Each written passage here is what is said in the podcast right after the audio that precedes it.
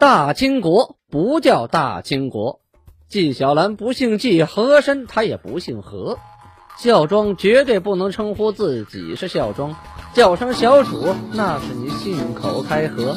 白手绢的都是妓女，可不是格格。皇上一年只上3天的大朝，太监一辈子别想把圣旨摸。山呼万岁万岁万万岁，在清朝压根儿他就没有过。要想了解真正的清朝历史，请听由俊贝勒播讲的《清空界》。听众朋友们，大家好，从今天开始，我们讲顺治2年，南明的弘光元年，同时也是南明的隆武元年，农历的乙酉年，鸡年啊，申猴酉鸡，公元1645年。这一年太热闹了，哎呀，不听后悔啊！这朝代更替特别快，西北有大顺，西南有大西，这个东南呢，一会儿弘光，一会儿隆武，北边呢，这个大清国，这边灭灭农民军，那边围城打，这个事儿可热闹了啊！听俊贝勒慢慢跟你说吧。上次讲到啊，南明的总兵许定国在居州把高杰给骗来以后，骗他吃吃喝喝，半夜给弄死了。当时史可法到了徐州，有人报说高杰呀被总兵许定国给杀了。许定国的部下呢把居州给占了，把老百姓给屠城了，一个不剩都给杀了啊！史可法听此消息是目瞪口呆呀，半天没反过劲儿来。什么情况？我这仗还没打呢，手下2员大将都没了，一个城的百姓都没了，这什么情况啊？简直不敢相信自己的耳朵呀！他派人再探再报，最后确实啊，肯定了这个消息以后，大哭不止啊！他哭什么呢？首先，居州一城的百姓惨死，其次2员大将没了，手下兵也没了，再关键的呢是南明这个国家也要没了，直到恢复中原之事已难有作为啊。好，咱们放下史可法先不表啊，镜头切换到大清国这边，豫亲王多铎带兵攻入潼关啊，这个多铎呀是从河南孟县渡的黄河，带兵是直趋潼关。李自成啊听到信儿之后，从西安率重兵啊，有炮兵有重甲呀，反正能打仗的啊，紧忙赶到了潼关外，准备在关外展开激战。但是这场战斗啊仍然是以清军大胜啊，大顺军大败而告终，而且接连打了好几仗，全是清胜顺败。大顺军的潼关守将乌山伯，也是个伯爵啊，封的叫马士耀，光宗耀祖的耀啊，战死7000多名士兵遇难啊，就殉，用他们的话是殉国了啊。清军攻克潼关之后，李自成啊本来是想带兵先返回延安，忽然听说什么情况，阿基格啊，就是英亲王啊，阿基格带着兵由榆林一路已经杀过来了，李过、高一恭在那边挡不住了，抵挡不住，这敌人呢已经转向宁夏了。一想我别北上了，我北上碰到阿基格的部队，我不还是自投罗网吗？于是放弃西安，进入陕南地区，败走商洛啊。走之前呢，还要把官府的仓库一把火烧了，这实在是带不走那些好东西啊，什么都有啊，这军火呀、物资啊、布匹啊、粮啊、钱呢，他想都留给清军干什么呢？我一把火烧了吧。当时啊，有个叫田建秀的，他是泽侯啊，也是封侯了，在大顺国也是个侯，他就努力的劝阻李闯王，说秦民甚苦啊，说这些年呢，秦川地区就陕西地区老百姓啊，日子不好过，物重累之啊。你烧了这些商库，还不如分给百姓呢。啊，你别再找人骂了，你合计合计事儿啊。李闯王听他再三相劝呢，最后决定算了吧，开库啊，老百姓随便拿吧啊。18日，多铎率军顺利进入西安。好，镜头再切到北京这边，北京这边有个建极殿大学士叫谢生，病卒，就是说病逝啊。这个谢生啊，生于1572年，卒于1645年啊。大家算算吧，1645减1572啊。此人呢，字伊进啊，伊犁的伊，那个进呢是山西那个进，山东德州人，万历35年的进士，后来升礼部主事，曾经做过太子的老师，给太子讲过书，吏部文选司郎中，太常寺少卿，太仆寺少卿，吏部左侍郎，南京吏部尚书，兼建极殿大学士，加少保，兼太子太保。崇祯15年呢，因为泄露议和的事嘛，被罢官归乡，在香河跟大顺军对抗，后来投降清军，官复原职没多久啊，病死了。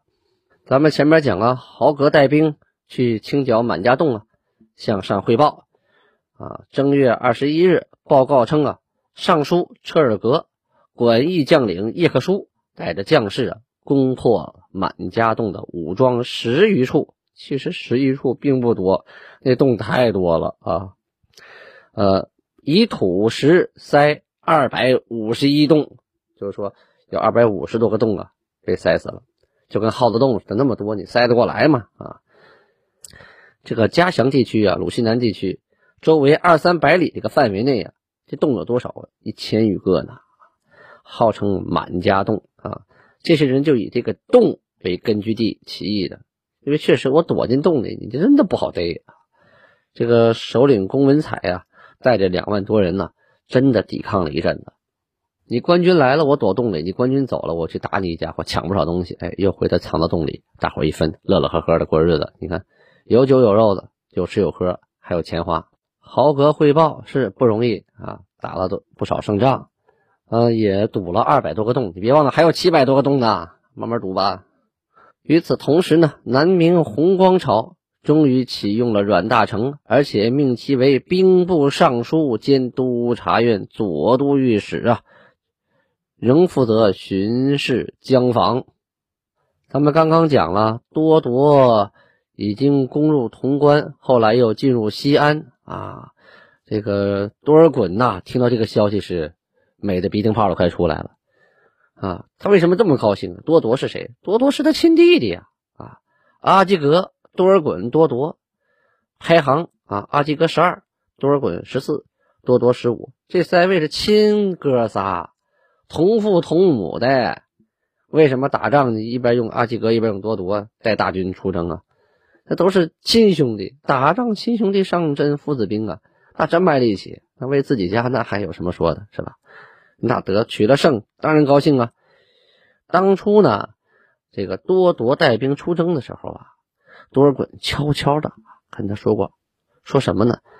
你们啊，看着这个机会，如果那边打完了啊，大顺军好打，悄悄的就去奔南京使劲儿，那顺手搂草打兔子，把南京拿下是最好，但不能明目张胆的去打南京，那样会引起这个整个明人的反对啊。我们立足未稳呢，但是南京现在明显是不服我们，想跟我们分庭抗礼，那我们就打一家伙吧，但是不能明着打啊，悄悄的往那移动，你知道我知道就好了。哎，今天没想到这李自成太不尽奏了，3下5除2，哎，陕西就快平定了，大业已成啊。于是乎呢，就下狱了啊。笔触事宜交与靖远大将军和英亲王阿济格等等，尔等相继遵前命去往南京。你们呢，看好时机按我以前的命令直奔南京。多尔衮这边啊表扬多铎啊，说他弟弟表现不错啊。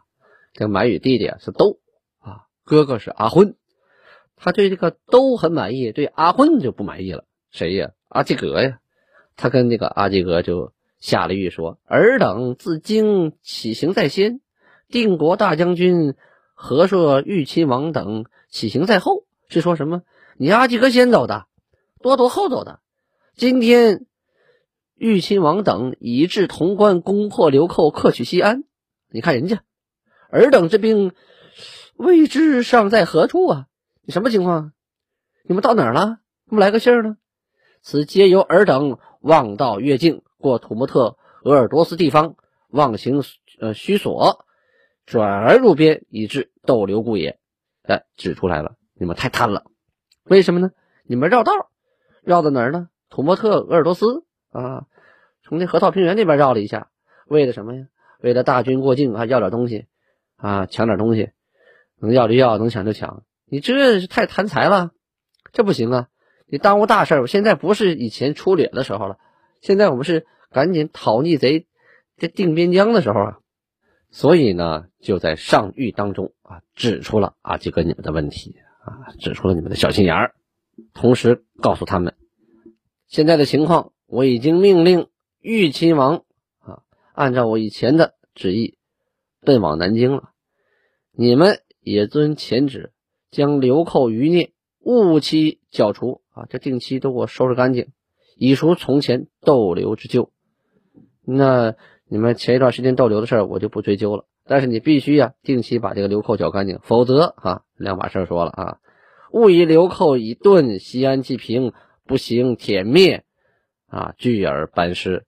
什么意思？千万不要认为啊流寇一跑，西安也拿下了，你们就不把他们彻底消灭干净，一定要斩草除根啊，千万不可以急忙班师回朝。你们回来我可对你们不客气啊，什么时候都搞定了给我上个汇报，我一看行了啊，具体安排一下谁回来谁守着。一个国家的治理啊，除了政治啊、军事啊、民心啊等等等等啊，经济啊，还有一个问题是不可忽略的啊，所以这里一定要讲到。在正月的时候啊，北京城出事儿了。出什么了呢？出水痘了。水痘就天花呀，那个说没得治啊，啊，有的种过痘了那可以啊防，但是呢没种过痘了，那一传染一大片呐，这京城啊可惨了。主要指的是哪儿呢？指的是南城啊，就是前门外这个地区，外城这里边住的百姓出痘的特别的多啊。首先呢，巡视南城的御史，这个人的名字很逗，叫开心。哎，就是我们平常说我好开心的啊，这个开心他姓赵，赵开心啊。他上奏，大概意思说呀，我最近奉旨到民间去查看出痘啊，还有驱逐令，因为这个下令了嘛，出痘者驱除到城外40里这个地方，以防止传染。可是下边执行的有关部门，哎呀，太不靠谱了。那有的人呢，身体刚发热，或者有的人呢生了个癣，生了个疥疮等等等等，一块都当水痘给驱出去了，那感个冒都给撵走了啊！贫苦的小民呢，一到城外没住的地方，没吃的地方，怎么办呢？一边走啊，一边就把孩子呀、女儿啊扔到道边，连卖都来不及了，扔到道边谁捡谁有口饭赏口饭吃能活下去？哎呀，这样做的话，这哪是朝廷爱养生息之意呀？我请求以后凡是出痘啊的人家，一定要看见痘疹，就是他痘一定得出现了，这才令他出城。否则这家有人出痘，其他人只是感个冒、发个烧、长个癣子、起个闷头，你给撵出去，这不合适。再有呢，城外40里地啊，东南西北各定一村啊，大家可以数一数啊，两个地图。从北京的这个永定门往南20公里，什么地方？就是当时啊南苑地区，东西南北各定一个村子，让这些人居住啊，不至于让他们露宿流离之苦啊！上面一看，这讲的有道理呀！啊，准其奏，赶快执行。3月16日记录，升齐充格为内弘文院大学士。这个齐充格呀，满语是齐充啊。我根据汉字谐音呢，觉得满文可能是齐充啊。但是如果查“起冲啊”这个词，我还真查不着它这个意思到底是什么啊？如果谁知道查到了，可以下边留言告诉我啊！安布拉巴尼哈，此人呢隶属于镶白旗满洲啊，就是满洲镶白旗。老姓呢是乌苏氏啊，乌苏。祖上啊居住在瓦尔喀，在清朝兴起的时候归附在清。此人呢研习文史。就是好读史书啊，而且文笔也好，命他掌书记。书记呢，就是平常记录一些发生的事儿啊，官方文件呢，今天怎么着了，哎，看这个。后来官居启新郎，这启新郎啊，就跟着这些大臣后边挂一牌子，上面写的这个誓言啊，提示你们这个啊，你们发的誓别忘了啊，你们大臣做事相当于就是努尔哈赤派到身边的这个监视者啊。提醒者有点像现在部队的政委啊，但是呢不完全一样啊。后来呢，被剥夺了官职啊，犯过事儿，隶属于睿亲王多尔衮啊。犯错呢，惩罚了一段时间，一看此人堪用，表现不错，于是呢又升为内弘文院大学士。这就好像相当于现在的文化部啊，教育口了，管这个的。好，与此同时呢。李自成没闲着呀，带着剩余的部队下了湖广地区，奔湖北了。丞相牛金星和宋启交啊，这二位啊，不知道怎么的啊，打着呢，一看闯王大势已去啊，带着手底下几个人啊，溜之乎了，没了，消失了。大家还记得吧？前两天讲啊，北京城出了个太子啊，公主见他都抱头痛哭，大家都认他是真太子。偏一个假贵妃说他是假太子，最后这个真太子惨死狱中。这个但是老百姓都知道啊，这是假太子惨死，就是被处死了。他们不知道是真的呀。于是呢，就又冒出来一个真太子。你说太子嘛，那只有一个，那怎么能出来俩呢？这俩必定有一个是假的呀。啊，可是，在现在啊，就这个时间，老百姓的心中。太子相当于什么？是崇祯皇帝的正宗嫡传呐，是一个国家的主心骨啊，他是最有资格继承皇位的人啊，所以老百姓对其肯定拥戴，这个封建思想在那摆着呢。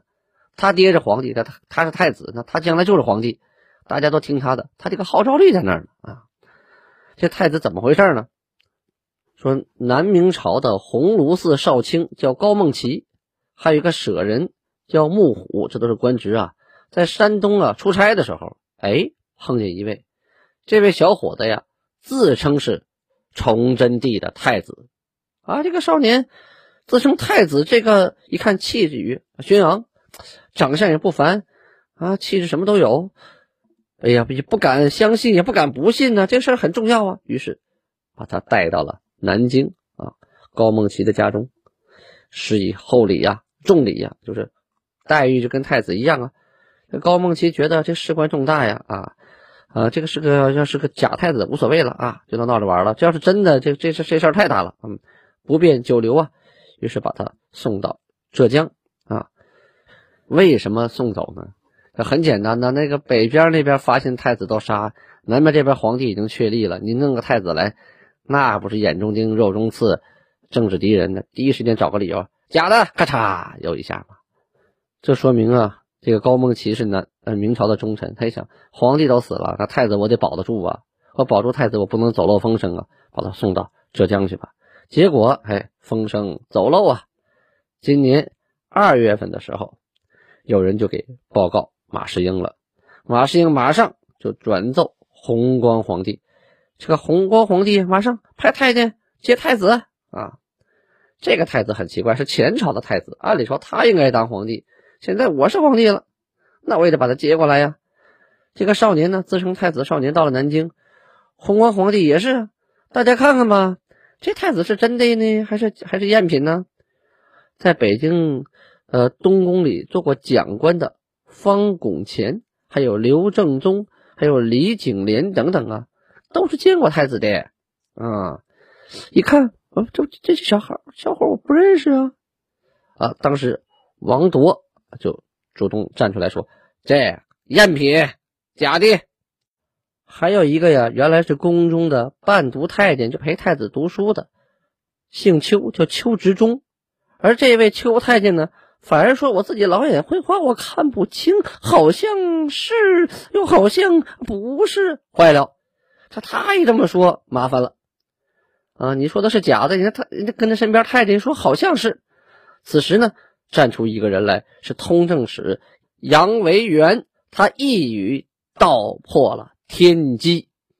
好，预知后事如何，咱们明天接着说。